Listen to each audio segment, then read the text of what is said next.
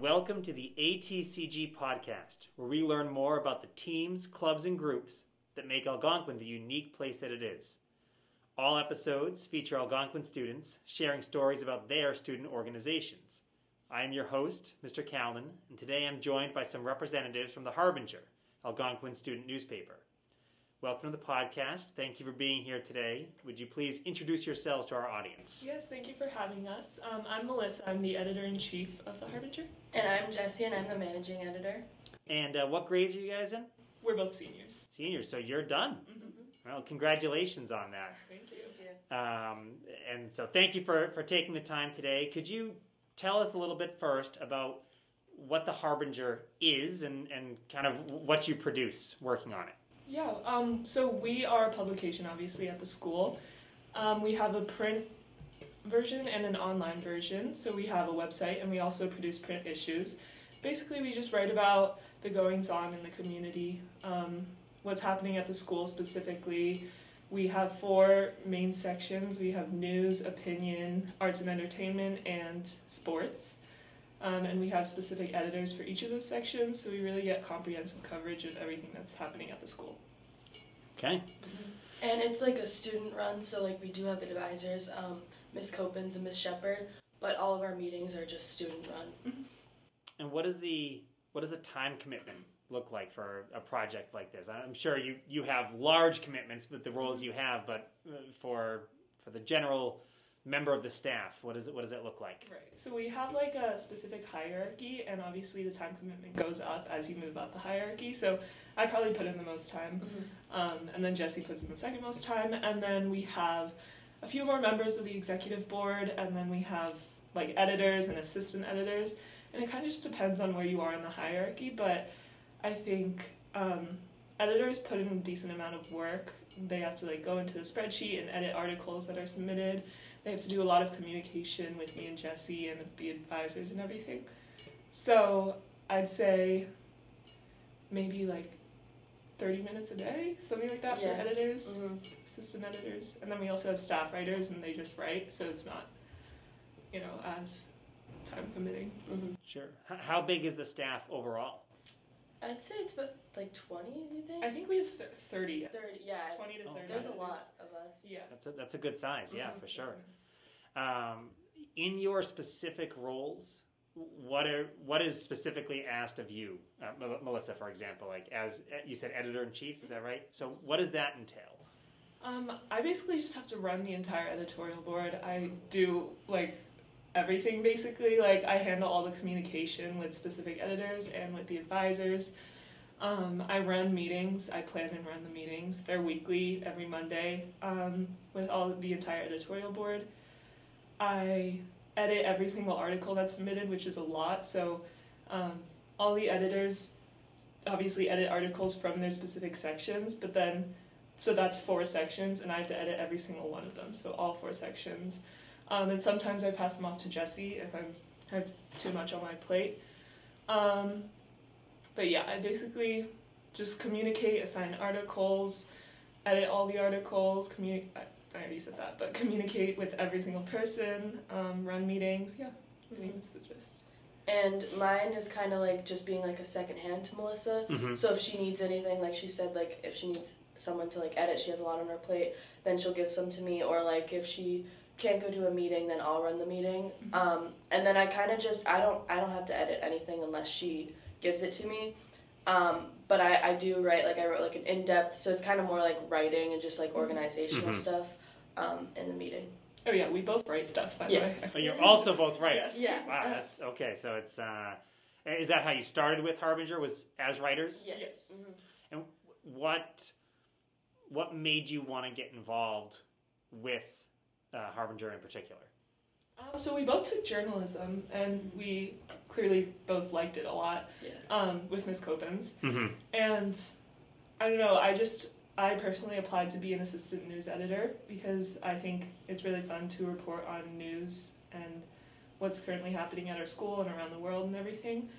Um, so I was an assistant news editor first, and I just loved it. Like I loved the dynamics during the meetings. Like everyone was really close knit, and it was really fun. It Because we have like an entire publications room, and we have like a semi-professional editorial board and everything, it seems like you're in like a real newsroom almost, Mhm. and I found that really appealing. So then I worked my way up. I became news editor, and now I'm editor in chief. And for me, um, my sister was involved. My older sister was involved with the Harbinger um, beforehand, and I mean, she would always talk about how fun it was, and like she made a bunch of friends. So I was like, oh, why not try it out? And then obviously I ended up loving it, and I really liked A and E, like writing about like fashion, like Mm-hmm. plays going on, just anything kind of like entertainment. Um, and so I was assistant A and E editor, and then A and E editor, and then now I'm managing editor. I, I think it's cool. You kind of both came in from different Mm-hmm. different areas, but but rose up through it. That's uh, I think that's that's impressive. And to get these higher positions, is there an election process? Are, are you selected by the the, the advisors, the, the rest of the staff? How does that work? There was an application process. So you fill out an, a written application, um, and sometimes there are interviews. Like this year, when we were selecting our next editors in chief, um, we put them through interviews because there were a lot of like really qualified applicants. But usually it's like just applications, sometimes interviews, and then they the advisor and the um, previous editors in chief choose, Okay, Yeah. and then same with managing, Yeah. pretty much. gotcha. Um, I feel like Harbinger is maybe not totally unique, but uh, in a smaller group of uh, organizations here on, on this campus where it's kind of an important thing in terms of, of, of, of spreading information. What do you, why do you think the Harbinger is important, or, or just having a, a student publication is important?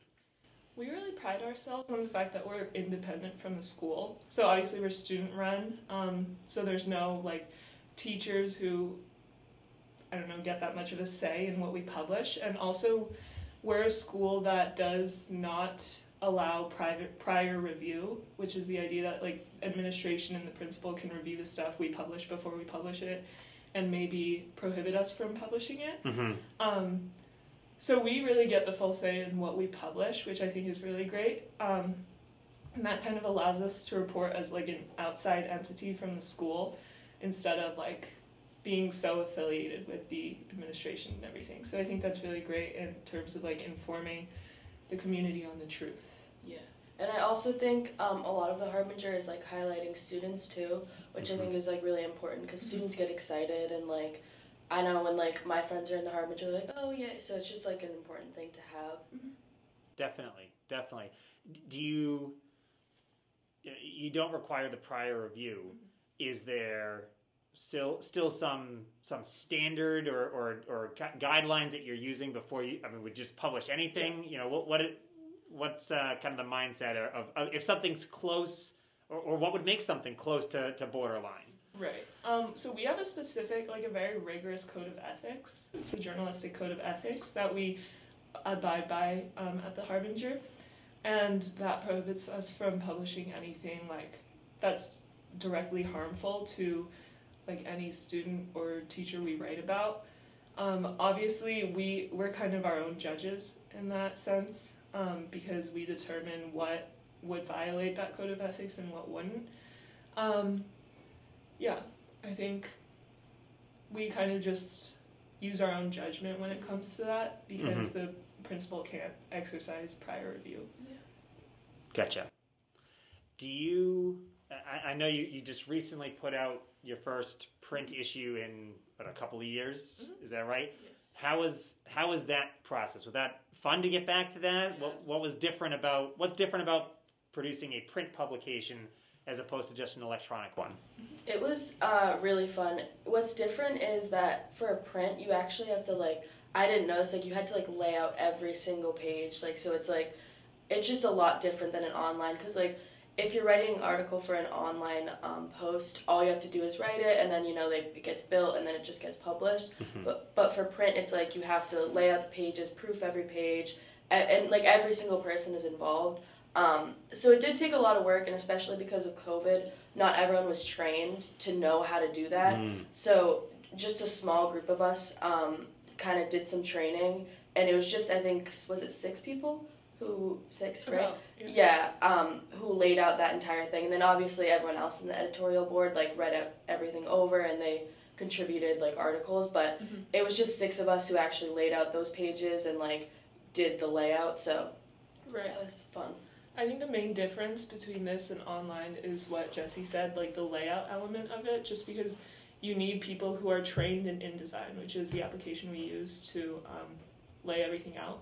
And then you need them there physically working on the issue, collaborating, and doing all that. Whereas online is more like independent because we just send off our articles to the online editors and they create them themselves and put them up one by one. Um, but print is like a whole bunch of everything all at once and we need to organize it all in a way that looks visually appealing, Right. engaging, and everything. So it's just a lot of like physically being there, collaborating. Um, yeah. Which I'm sure was a welcome change. Yes. Right. I mean, Yeah. with with when the pandemic began, you, you're kind of limited in what you can do and get together, and obviously you make it work with the the online version. Mhm. Uh, but certainly nice to be back together with people, with the people that you like working with, because they're you're working on the same goal. Um, that's that's great. And uh, you have a an upcoming another print issue coming up. What is that one?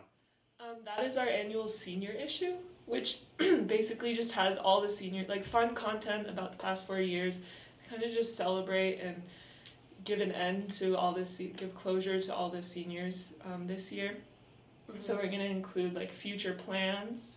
So everyone's name is going to be listed and what they're planning to do, whether it's college, military, gap year. Um, and then we also just have a lot of fun content. Like we have senior reflections, which are like 300, 400 word pieces that um, the senior, the Harbinger senior staff, and a few other seniors wrote, and those will be published. What else do we have? Um, we have we send out a survey um, to get kind of like fun confessions or like triumphs and regrets of um, their four years at Mhm. Algonquin. Um, and those are really fun. Like the confessions, I remember I always love reading. In other issues, it's just they're anonymous, so it's kind of funny. Um, triumphs and regrets. I'm trying to think of the other ones that we had. And we also just have a bunch of like we asked a bunch of questions. So that survey was how we collected everyone's future plans. Yeah. It was also how we got like um, we got fun statistics just about like favorite streaming service. Um, throughout the- okay. all the seniors. So it's just like fun stuff like that. Um, we even asked, was the Will Smith slap real or fake? So Well, what, well, what do you think? I think it was real. I think it was real. too. Definitely real. Yeah. All right. Well, all three of us are on the same page. All right. Good. Um, Um, so go ahead. we we just like we're going to compile all the statistics and make it visually appealing for the senior issue and hopefully it'll just be a fun way because it's going to be distributed um, on graduation day so hopefully Oh, it'll that's just fun. be a fun way to close out the year That's good. That's good. Uh, Now, uh, is that during graduation so that when 400 names are read and you're just waiting for yours, you can you can flip through? Is that the idea, or Yeah, I think it's kind of like it's it's distributed to like parents too, like especially, but like if people are coming in, um, I don't know if we actually will get them like while we're sitting there, um, because Yeah. I'm thinking like when you go up, Yeah. but uh, I think it's mostly after people they're distributed to like the students, but during um, like the parents, I, I believe get them. That's good. For him. That's good. Um, one thing that's kind of present in our world today is uh, people questioning the, the the the slant or the bias of different publications, right? And do, do you feel, or have have either of you ever experienced any kind of attacks from from other people, whether it's teachers, students, anyone outside, you know, kind of calling out or, or throwing uh, an accusation of bias at you? Do, have you experienced anything like that?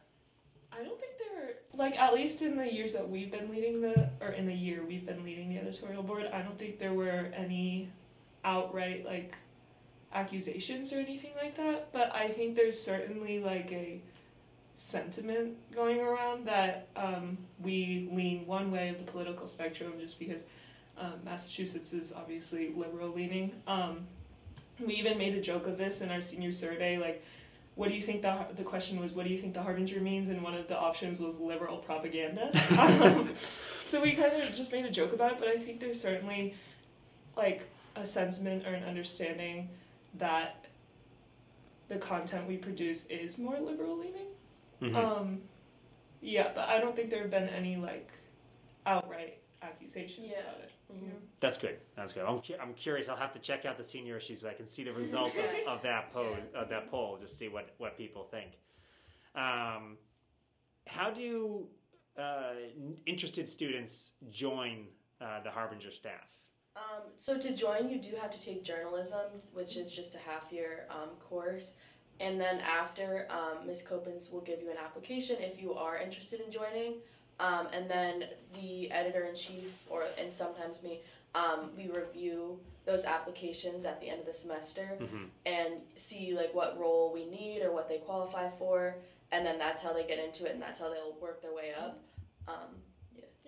And so you said after the semester. So do you do that twice a year? Is journalism offered first and second semester? Yes. yes, both both semesters. And can freshmen take journalism? Yes. Okay. Um, I took freshman. I mean, I took journalism my freshman year. Okay, so you got right in Yeah. pretty early and, and, and went from there. Okay, and and then once you're on the staff, that's gives you the opportunity to have upward mobility, Right. get onto the you know the, the the assistant editor positions and editing positions, and, and go from that. Exactly. That's that's fantastic. Um, so just to, to kind of wrap it up, because I know you guys are busy, you got to go work on your your senior uh, issue. Um, what is what is one thing uh, that we haven't mentioned yet today that you want people to know about the Harbinger? Something um, that you feel is important to share uh, besides what we've already talked about. Um, I would say that just remember that we are a group of students trying our best. Like, obviously, the Harbinger is a huge undertaking, and we try to be as professional as possible. But in the end, we are a group of students struggling through high school like every other person, and we're just trying our best to produce content that people will love, that will inform people. Um, but yeah, it's like I feel like sometimes when people interact with us, they forget that we're just uh, like other high school students who just are doing this as an extracurricular, but are also super committed to it. And um, I don't know. I just want people to remember that we are. And moving back to your previous question about the bias, um, I have to admit that we are a little more liberal leaning, but we do try our best to get both sides and everything. Sure. Um, I just want to emphasize that. But yeah, we're just a group of students who are trying to our best to like do everything right. You know, Yeah, get I- both sides. I right. agree. I mean, and especially like I know sometimes when people see like errors, like a misspelling of like a name or something, people will freak out. But it's like we are students too. We make Mhm. mistakes. Like so, that's definitely important to remember. Yeah. I, I think that's a really good point. I mean, it, it it could be a sign that you're you're producing such a such a quality product that people are holding it to such a high standard, uh, and that's a good thing. But you know, if a, a student athlete, you know, misses a, a shot in a basketball game, you understand they're they're they're a kid, right? They're they're, they're a student. They're they're they're they're making mistakes. And same thing in, in anything. Uh, an, an actor misses a line in a play. A musician plays the wrong note. Mistakes happen, Exactly. right? Every teacher, not just kids. Every teacher in this building makes mistakes. Every administrator, every staff member, we all make mistakes, and and that's I think a really good uh, good point to highlight. You're trying your best. You are committed to it. You're passionate about it, which is clear, and I think it's an an awesome thing. Um, but but definitely ease up a little bit, right? Everyone everyone's going to give you some Yeah. some uh, some credit. So. Uh, just before I say goodbye, are- are you studying journalism or anything like that in college, or, or what, what are your plans? Yes. So um, I'm studying communications with like a journalism focus um, at the College of Charleston in South Carolina. So I'm very excited for that. Mhm. Congratulations. Thank I you. am also studying journalism at Northwestern University, which is in Illinois, and I'm super excited too. That's awesome. Congratulations to you as well. That's very exciting. And I'm sure the Harbinger maybe didn't push you in that direction, but had such a good experience with it, you, you wanted to continue that. For Definitely. sure. So that's that's great. Well, well, thank you both again for joining me today. Uh, I really appreciated the chance to learn a lot more about the Harbinger, and I'm I'm confident that everyone listening will as well. And that will conclude today's version of the ATCG podcast. Please subscribe so you don't miss a single episode. If you're interested in being on the podcast, don't hesitate to reach out. We want to hear from you. I'm Mr. Calnan, and thank you for listening.